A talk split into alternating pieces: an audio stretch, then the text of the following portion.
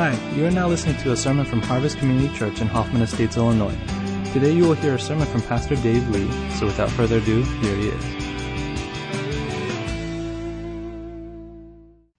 Good morning. Uh, Word of God comes from Book of Luke, chapter 15, verse 11 through 24, and it's from NIV translation. Prodigal Son, please follow with me. Jesus continued, There was a man who had two sons. The younger one said to his father, Father, give me my share of the estate. So he divided his property between them. Not long after that, the younger son got together all he had, set off for a distant country, and there squandered his wealth in wild living.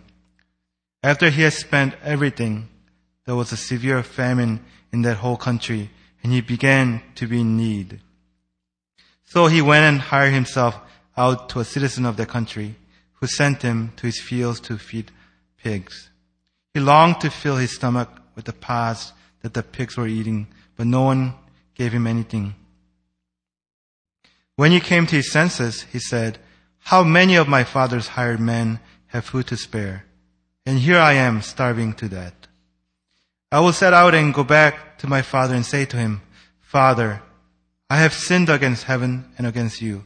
I am no longer worthy to be called your son. Make me like one of your hired men. So he got up and went to his father. But while he was still a long way off, his father saw him and was filled with compassion for him. He ran to his son, threw his arms around him, and kissed him. The son said to him, Father, I have sinned against heaven and against you. I am no longer worthy to be called your son. But the father said to his servants, Quick, bring the best robe and put it on him. Put a ring on his finger and sandals on his feet. Bring the fattened calf and kill it. Let's have a feast and celebrate. For this son of mine was dead and is alive again. He was lost and is found. So they began to celebrate. Amen. Let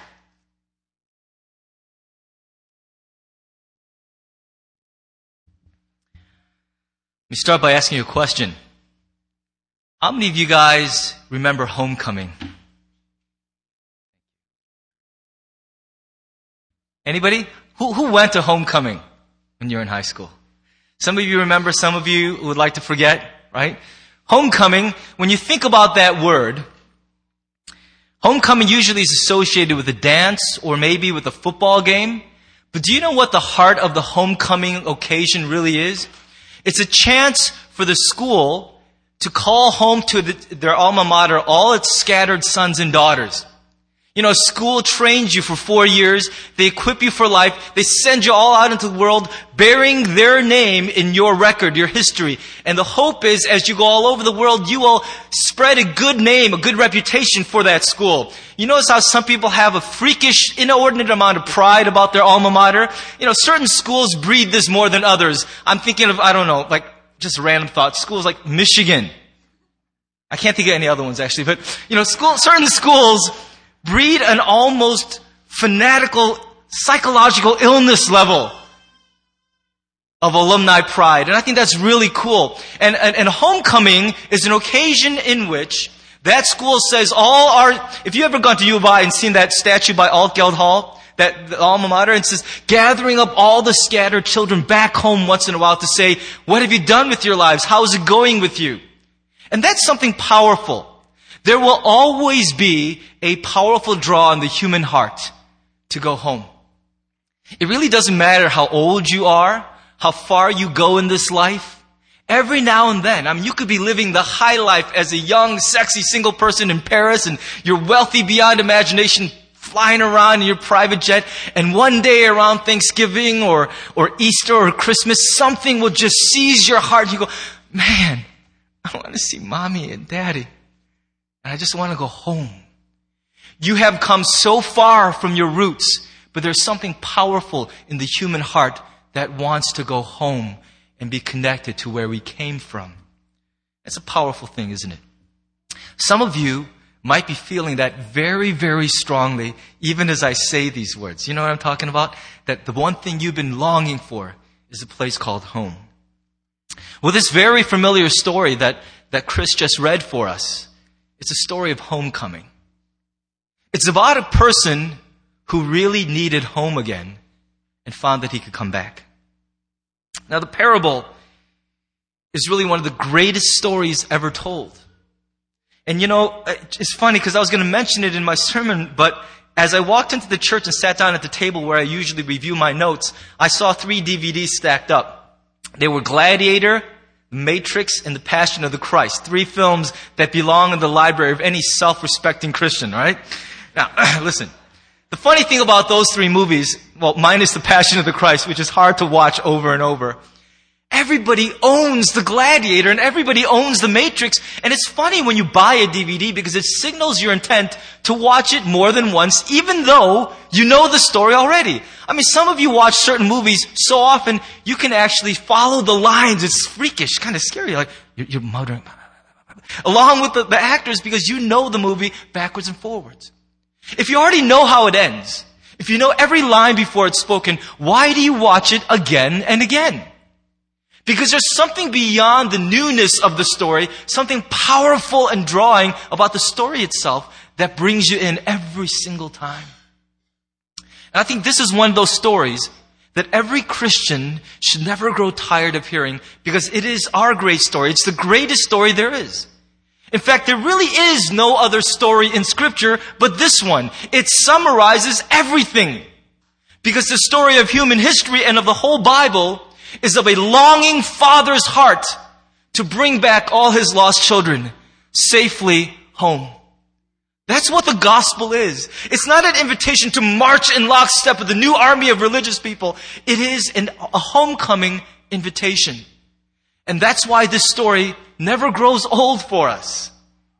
You know, if you're keeping track of things, I don't know if you are or not, but last year, on Father's Day, I preached out of this very text. If you compare the CDs, you'll find that it almost sounds like a totally different sermon. But this text is so rich, I could preach from it every single year. And our hearts would still be drawn out because this is such a wonderful story. Now, because it's so familiar to you, I'm not going to belabor the details of the story because just like The Matrix or Gladiator or whatever else, you could probably finish the story for me. Instead, this morning, I'd like to make a few important insights and share them with you and then I want to make an invitation. Is that a deal? So let's, let's look into the story a little bit together. One of the first things I notice about this story is that it opens with a scene that just makes us angry. Now think about this. We, in 2008, still read the story with all our modern sensibilities, and we still have the sense of how inappropriate and wrong this opening scene is. Here comes a son and not just a son, but the younger of two sons. Pretty audacious. I don't know what it is about younger sons, but they never have the same good sense as the oldest son. Praise God. This young son, this punk, comes up to his dad and says, You know, dad, I've been thinking, I like money and I don't care that much for you and your household. How about this? Let's pretend you died already and give me the money. And I'll just kind of get it and be out of your hair and everybody wins. What do you say? Now even we today in 2008 are bothered by that. Do you realize that the original audience of Jesus would have entered into apoplectic shock? They would have heard that and just went, somebody catch me. I can't believe how offensive this was. What this kid just said. What amazes us even more though is the father agrees. The father looks right at this young son and says, is that really what you want? Yeah, dad, that's really what I want. And the father, to our amazement, says, then you can have it. You know what I see in that as the story opens up? I see that God is a God who is a father and not a warden. This home that this young man was living was not a prison, it was a household. And the front gate is not bolted from the outside. He is absolutely free to come or to go. Another way of looking at it is every one of us, like this young son, is totally free under the authority of our God to stay or to stray. Do you see that? And the amazing thing is, he asked for his freedom and his father said, what's keeping you here? If that's what you really want, you are always welcome to walk outside that door. I have not changed you to this place. And here's the thing. No matter how rigorously your parents brought you up in the church, how authoritarian they were, the truth is that God himself has never changed you to himself. We don't have a God who is some kind of simpering, insecure father figure who, who holds his children close by force because he knows that, that love and loyalty are meaningless unless there is real freedom. If you are not free, then your love means nothing. Your loyalty means nothing. I mean, believe me, I don't keep, I don't keep Jeannie chained to the house during the day. She is free just like I am, just like you are. And the front door to the God's household has always been unlocked. The question is not whether you're free to leave or stay, but how you will use that freedom. And this young man, he used his freedom to escape, to stray from the father who loved him. Now here's another interesting thing that I see. No sooner does he get this freedom, this, this authority to leave, than he tries to get as far away from his father as possible. I mean, why didn't he just move next door? He knows the neighborhood. He knows where all the stores are, the best wells, the best camel watering holes. This is familiar country. Why would you run off to a faraway land? Well, I think a couple reasons. There's something about the heart of young men and women that just wants to strike out. I bet you half the people in this room have daydreamed in the last month about just packing up and going to California or Scotland or some crazy place and starting a new life. There is something about youth that makes us think that real life, real freedom, real adventure is always in the next place, the next relationship, the next town, the next job. Always around the corner is where my life will begin. And that's why you see some people who have never planted their tent stakes anywhere. They cannot stay in a relationship, they can't stay in a job or a church or anything because they're somehow so restless in their hearts they think always I have to go somewhere else to feel alive. Some people have speculated maybe the reason this young man was so anxious to leave was because the father was such a bad guy. He was abusive overly restrictive and controlling, who wouldn't want to bolt the first chance you get? Now, the reason that, that a lot of people feel that way is because many of us may have grown up in homes where that perfectly describes our parents. I'm not going to ask you to raise your hands, but there's a pretty good chance, as I'm looking at this room, that at least half or more of you lived in households where no matter how old you got, you had to be home by a certain hour. There was just so much meddling, so much controlling in your life, and you could not wait. When you left your home, you weren't leaving, you were fleeing. Amen. Do you know what I'm talking about? You, you daydream for years about that day where you go, I'm leaving. You can even keep this key. I won't need it anymore because I'm never coming back. Now when you fast forward to the end of the story, everything in this father's behavior indicates to us that the reason this son left is not because the father was such a terrible guy. The father was a much better man than the son. And here's why I'm saying that to you. Some of us, at some point in our lives, maybe even today, have run very far from God. Like this young son, we believe that the best place for our lives to be carried out was as far from under the authority of this God as we could get. Maybe you hated the church you were raised in. You saw hypocrisy everywhere. It was so painfully boring that you had to drink coffee constantly before church just to stay awake. You hated the whole scene and you thought, as soon as I'm able, I am leaving this oppressive religious system to try life on my terms. And maybe you did run away from God thinking it was a matter of survival, of absolute freedom for you. But whatever your motivations were for running away, I can tell you this. You can never defend this, this idea that you ran away because God himself was such a terrible God.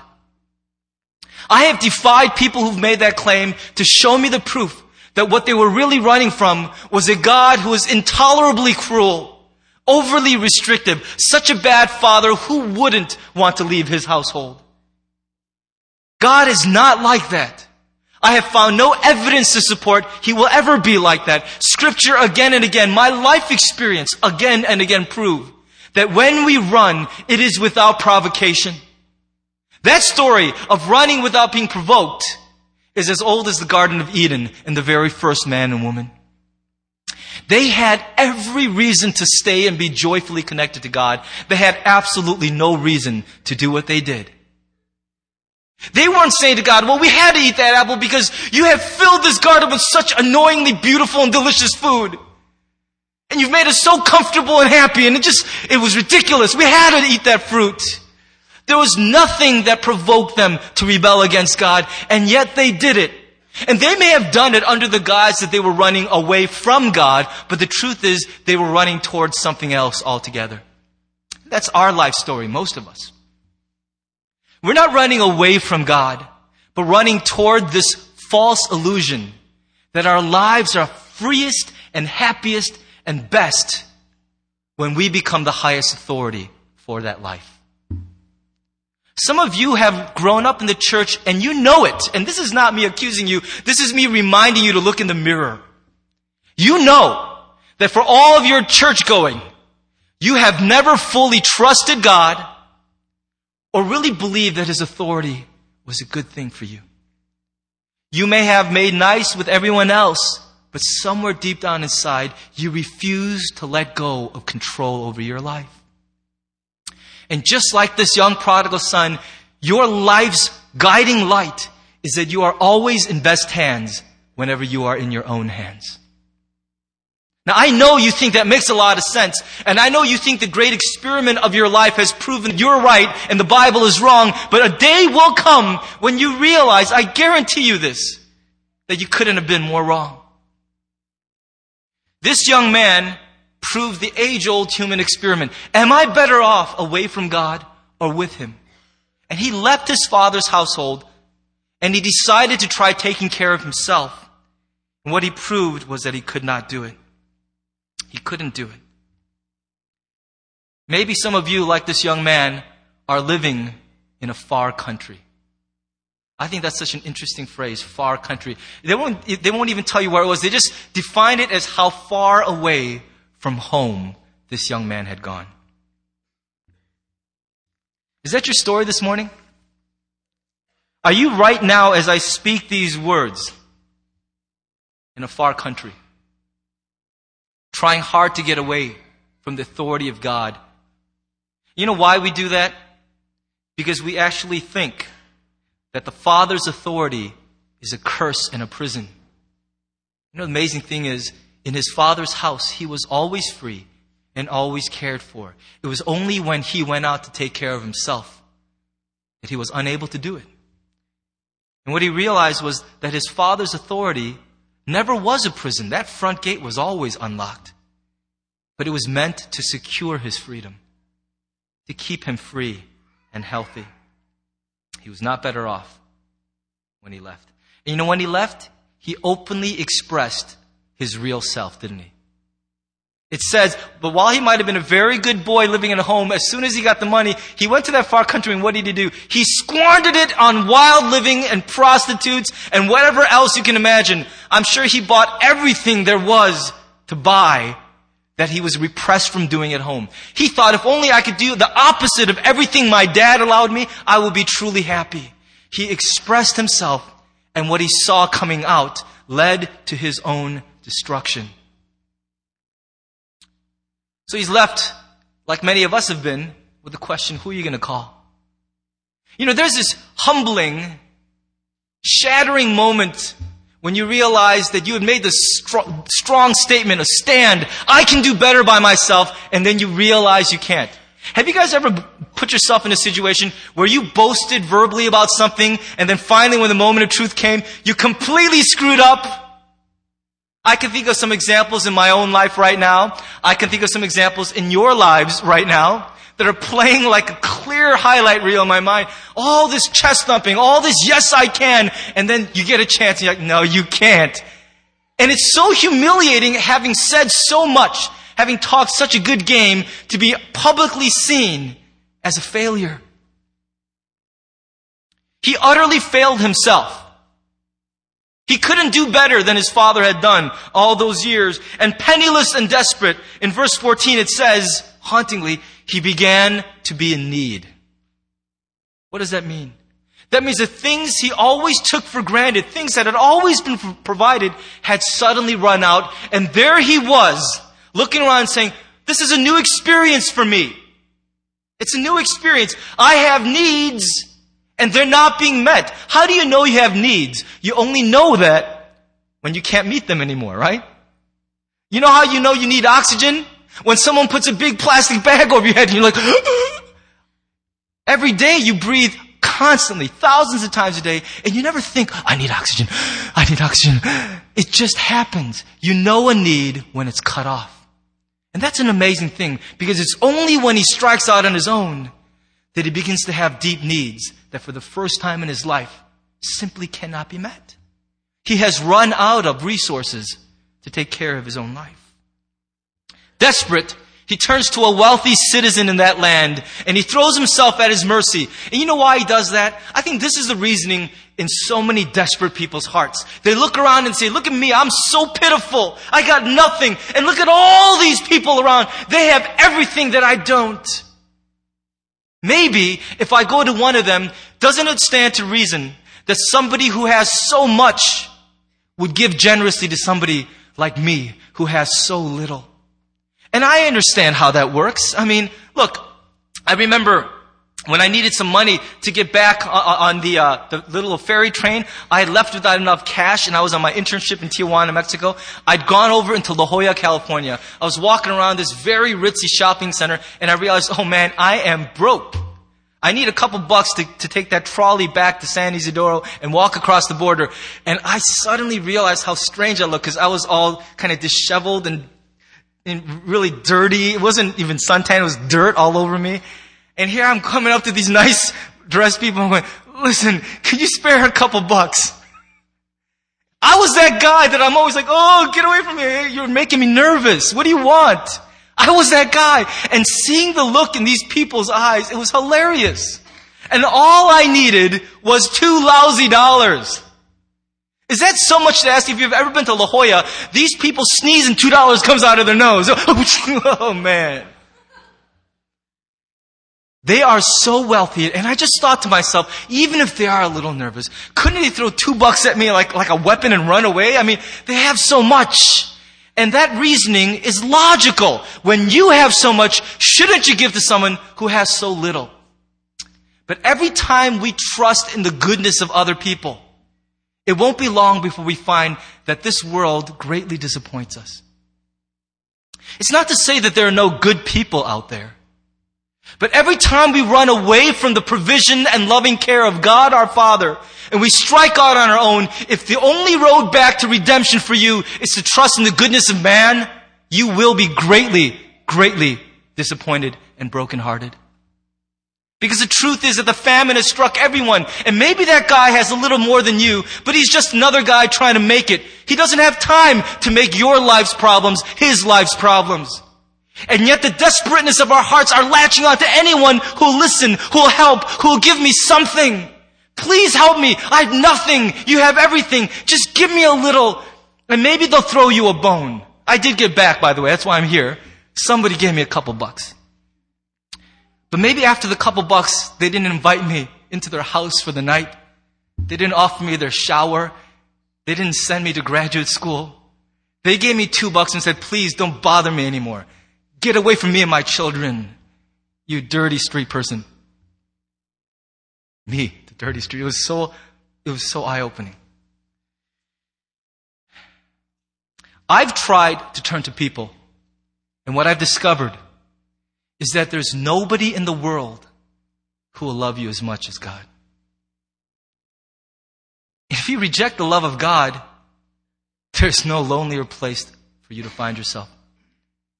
This young man turning to people who have no idea who he is. They don't care if he lives or dies.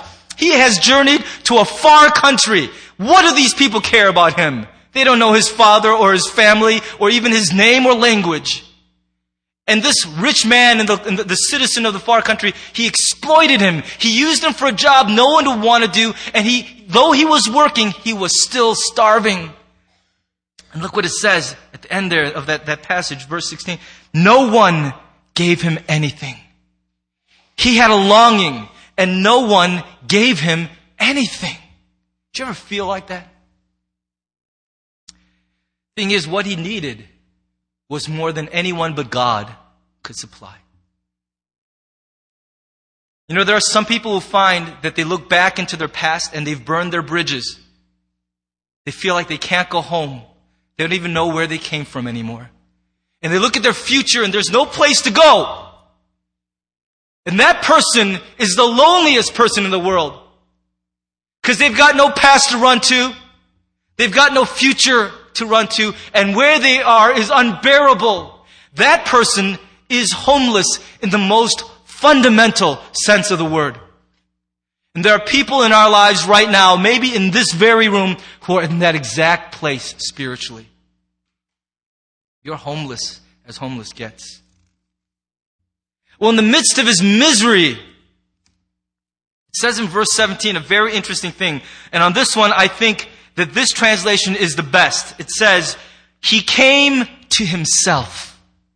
Some of them say he came to his senses like somebody put smelling salts or ammonia under his, you know, like he suddenly, somebody slapped him in the face. It wasn't that at all.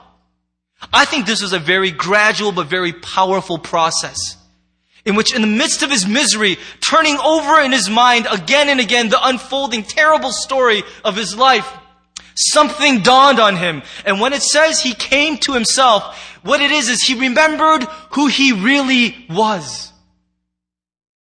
He remembered where he belonged and he realized at the same moment that where he was was not where he was supposed to be.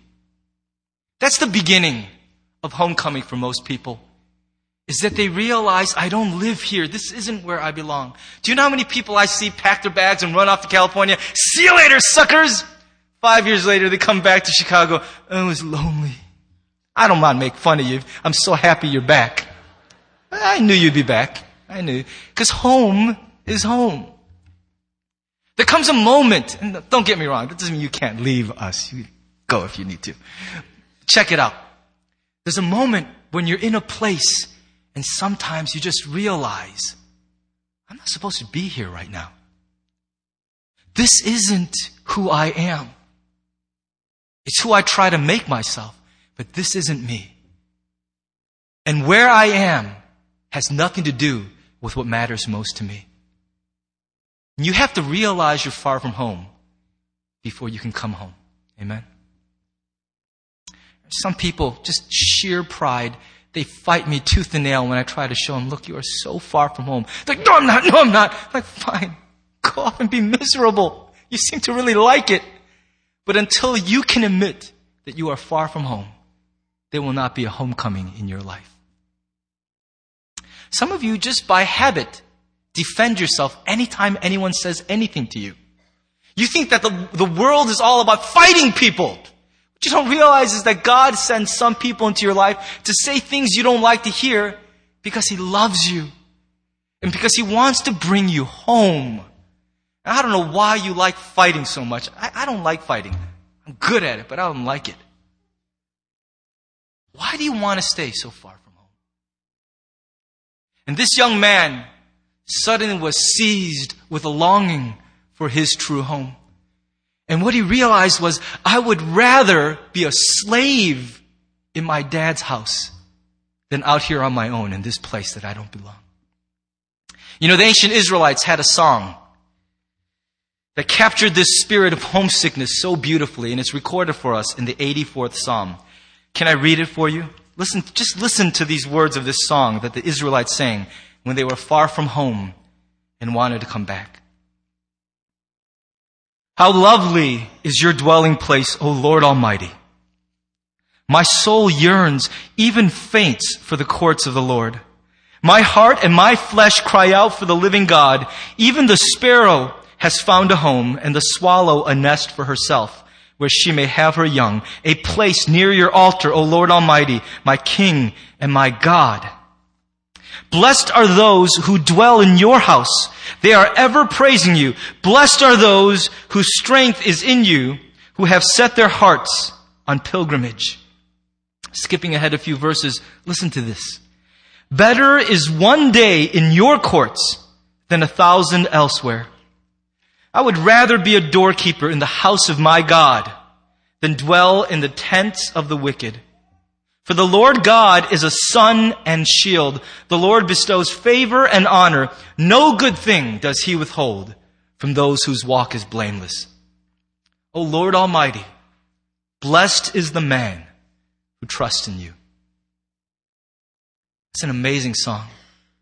And that captures the heart of the person who finally realizes that where I am is not home, but I want to go there. And just like the prodigal son, they sang, It's better to be a doorkeeper in the household of God than to dwell in comfort in the tents of the wicked far from home. So he goes home. He makes a decision. Now, how many of you have ever been in love and fought with a person you love? Don't even bother raising your hand. The first question answers the second. If you've ever been in love, you fought with that person, okay? Listen to me. There is a powerful, pivotal moment when you're in love and you fought. Some of you guys fought this morning. I, I, am sensing that in the room right now. And there's this moment where one of you, I, I don't care how many nasty words were exchanged, how many vile things were thought and said and felt and done. I know this though about people. When it's all said and done, what you really long for in your heart is peace and reconciliation. You love that person. That's why you're so passionate in your anger. And no matter how much you said, I hate you, I hate you, I hate you, you love them. And what you want most desperately in your heart is to make peace and be together again. But pride gets in the way and you're like, I ain't gonna be the first one. No way. They need to come crawling back to me. But eventually, one of you, and hear me clearly, the more mature, the more godly one of you, there's no other way to say it. The more mature, the more godly one of you makes the first move. And sometimes it's the guy, because guys are too lazy to keep fighting. Like, this stinks. I can't watch TV freely. So they say, and here's what guys do. Like idiots, we buy flowers because, you know, flowers. Eh? I think these are supposed to work. Wave them like a talisman in front of the girl. And then you do this thing. She's sitting there, like this on the couch, and you walk up and you put your hand on her shoulder. Ah. And that's a very powerful moment because you're not sure what's going to happen. She has two options, doesn't she? She can go, whatever, just brush your hand away. You think it's going to be that easy? A couple flowers in the hand and the shoulder, get away from me. She could do that to you, or she could do this. and she holds that hand and she goes, I don't like fighting. I don't know why I say those things. And what do you do? You make up. And that is such a powerful moment because the feelings are still there. The residue is still there. But that one touch, that one simple gesture floods your heart with hope. Especially when you're the one who's done wrong and you're trying to reconcile. That one hand that just grabs yours, it's hope. It's hope that even though there's a lot of hard work ahead of us, I can come home again. I can really come home. I've got a chance with you. And you are never more at another person's mercy than when you're trying to reconcile in that kind of situation. That person can do whatever they want, and you're praying that they will love you and hold that hand. See, this young man made a decision to go home, but all he's doing is putting his hand on his daddy's shoulder. He has no idea how his father is going to respond. But in faith, in this instinctive sense that home is still better under any circumstances than what I've got out here, he starts heading back. And he's rehearsing and muttering to himself the perfect line to get back in the front door. And th- maybe that's where your heart is right now. Maybe you're one of those people who is so far from God, and the reason you can't even come home is you're thinking to yourself, oh, you don't know what I've done. You don't know what I've looked at and what I've said and thought. I am so dirty that no God worth anything would want me. I am used goods. I'm damaged property. I am so far gone from religion, there's no way for me to pretend I can start over. This leaf can't be turned over because it's been burned already. Some people feel that way. And what they're projecting onto God is the way that they treat others who do wrong against them. They think, I'd never forgive me, so there's no way God would forgive me. That's why this young man was rehearsing lines. He had no idea the kind of man his father really was. And today, having been softened in our culture, it's not surprising to see a daddy run. But in ancient Israel, it would have made everyone in the audience faint to think that this wretched son who had stabbed his father in the heart could come crawling back in humiliation and the father instead of waiting by the gate with rotten tomatoes, I knew you'd be back, you little punk. Instead of doing that, this father hikes up his outer garment, cinches it up in a belt, and runs like an athlete to meet his son. Do you realize what a remarkable scene that is? Some of us wonder if I run to God in forgiveness and repentance, will He even have me back? Do you have any idea what I've done while I was far from God? You think God doesn't know where you were? You think it's some mystery to Him what you've looked at and what you've done?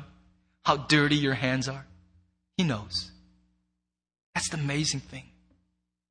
He knows, and still He invites you home. And the great thing about this God of ours is that you don't even have to get to the door to find out whether it will open or not. You know what Revelations tells us? He stands at our door and knocks. This son didn't even make it home. His father was on the parapets of the household, scanning the horizon.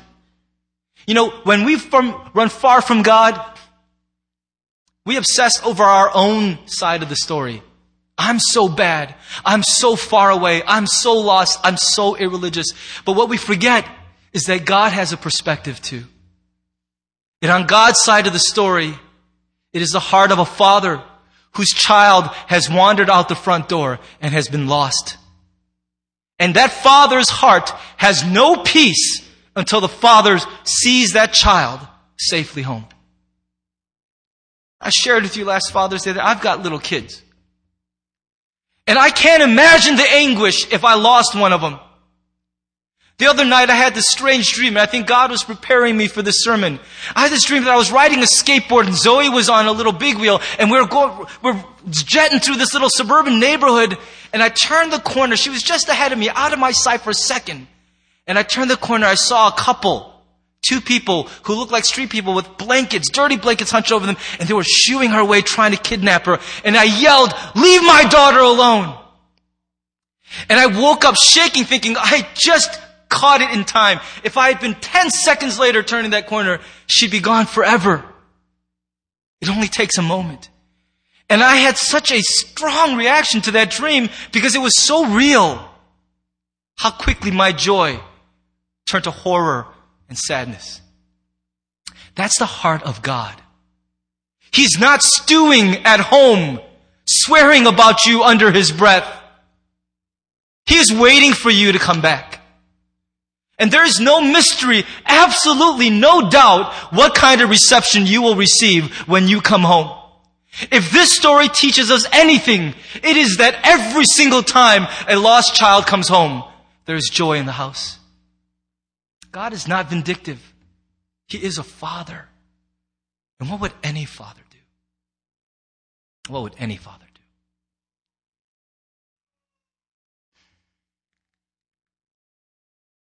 Are you far? I'm not saying you've killed people and kicked babies and things like that. But you know, there's no way for me to know. Well, maybe a few ways, but I can only guess. Where are you right now?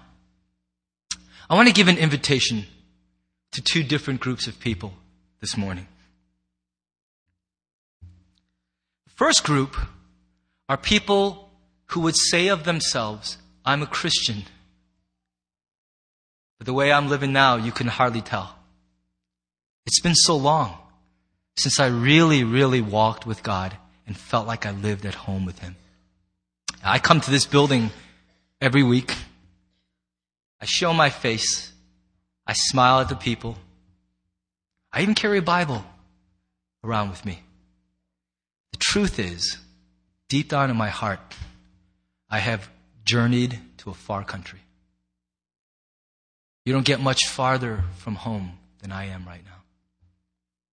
If that's you, well, you know, Easter is supposed to be a homecoming. That's what it's supposed to be. We are not celebrating that a dead man rose from death, but we're celebrating what that did for our lives because God is loving. If you're far, Easter is supposed to be homecoming day for you. It's an amnesty day where I, as God's servant, declare to you without apology or hesitation that everything in the past is past. The only thing on God's heart for you right now is that He wants to see you back home. That's all He cares about. You could tell Him about the things you saw and you can make amends later. But right now, there's only one thing on this Father's heart. Come home just as you are. Some of you, you have never been a Christian. You don't know Jesus. But hearing these words, something is burning in your gut right now that says, I don't know where home is, but I have this feeling home must be where God is. You know one thing's for sure, where you are right now doesn't feel anything like home. You're lost. Your life's a mess.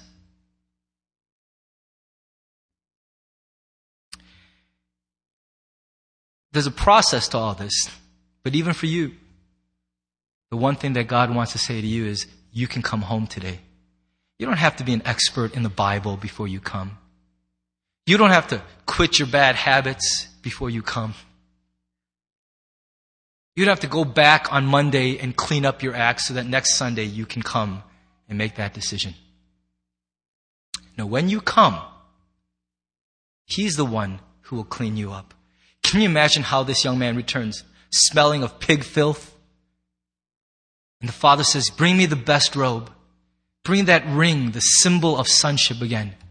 And what does this young man say? He says what we're saying in our hearts when we're far away. I am not worthy to be called your son. And the father looks at him and says, well, that doesn't matter. You're not my son because you feel worthy to be called my son. You're my son because I decided to call you my son. That's the only thing that we need. You don't have to feel worthy to belong to Him. You belong to Him because He says so. And that is good news worth celebrating. And wherever you are, this, this very morning, you can come home. Listen, this morning I sense that, that we're not supposed to have you stand up and make a public spectacle and all that. Sometimes that's needed. Sometimes we feel very prompted to do that. But this morning I feel like there's some things that God wants to do very quietly and powerfully in your life. And so I'm going to invite you to do something right now. Let's bow our heads. Praise Him. Would you just start slowly coming up here? You know, maybe you pitched your tent in the backyard of daddy's house. You can still see it, smell it, hear it, but it's still not home. Anywhere outside is not home. And Christian, if you've drifted, you need to come home today. Yes, I know your hands are dirty. I know your heart is filthy. And you wish you could forget the things you've seen and done. But God declares this morning amnesty for you. His son, just like that song, taught us today. His son paid the price and bore the cost. And so, without any gearing up, you can come home right now. It's that simple. You just have to choose to turn your life around and start walking back where you belong. And you will find that Father God will come running to you and meet you along the way.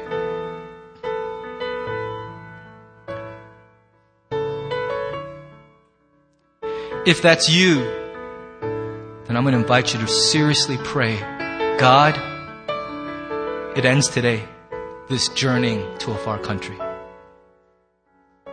And today I'm pointing my shoes in the other direction and I'm walking home.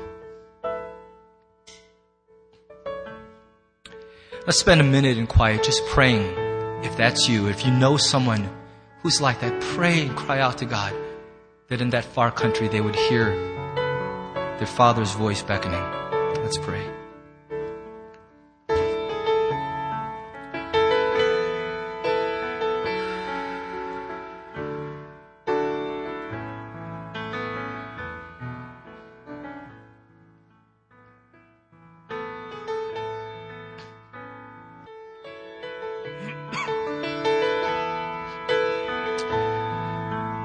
You can keep praying if that's where you are right now. Just keep praying. But I want to also invite others. Maybe, even though you grew up around Christian people and in the church, it occurs to you today that you've never ever settled this business with God and said to Him, You are my God, my Savior, I belong to you. I'm a sinner. I have no right to be in this house, but that house, that home, is where I want to be. Know, going to church didn't make you a Christian, but coming home will. And if this is the first day where you feel prompted in your heart to come home, would you just say this simple prayer God, I don't know you, but I sense that you are where home is for me and I desperately want to come home. Help me find my way there. I'm a sinner, and Jesus, I believe you bought my ticket through the front doors of that household. So forgive me and take me in. And I'm going to invite you, if that's where you are right now, to pray that in your own words and desperately ask God to bring you home. And as we pray that, and we're going to be praying for you too, and as you pray that, if you've made that prayer, I'm going to simply ask you at some point this week that you will get in touch with one of the pastors at this church and let us know so we can celebrate with you and help you take your next steps on that journey home. Let's pray together.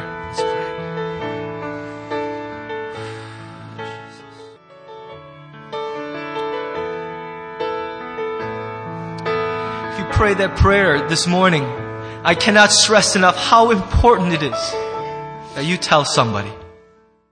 That you don't try to make that journey back all by yourself, for God has given us one another. That's such an important part of His plan for us. So would you please tell us if you made that prayer? And we would joyfully share the journey home with you. If you need to keep praying, by all means, you should sit and pray. But if you're ready to do so, I would invite you to look up and we will sing this last song together. It's a wonderful way of singing this invitation. Let's sing together. Father God, thank you for being a father to us. Thank you this morning for a reminder that home is not a place, home is where you are. And Lord, some of us need to run home. Some of us this morning did do exactly that. So God, I pray that it would not just be an empty invitation, but as these brothers and sisters have taken their first steps in coming home, run like you did in this great story and meet them as they're coming.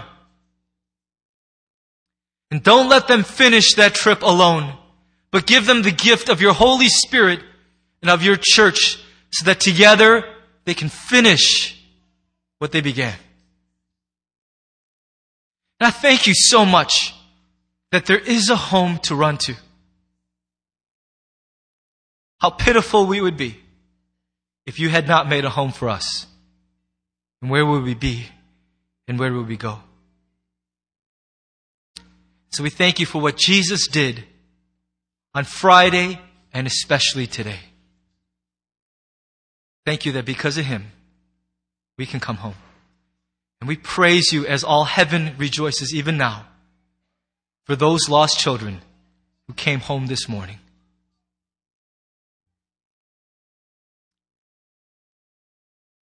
Now may the Lord bless you and keep you. May he make his holy face shine upon you and yet be gracious to you.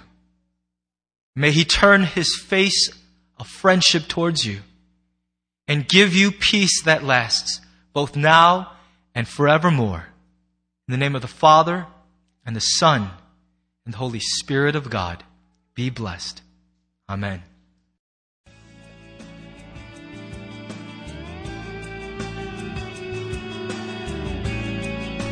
Thanks for listening to the sermon from Harvest Community Church.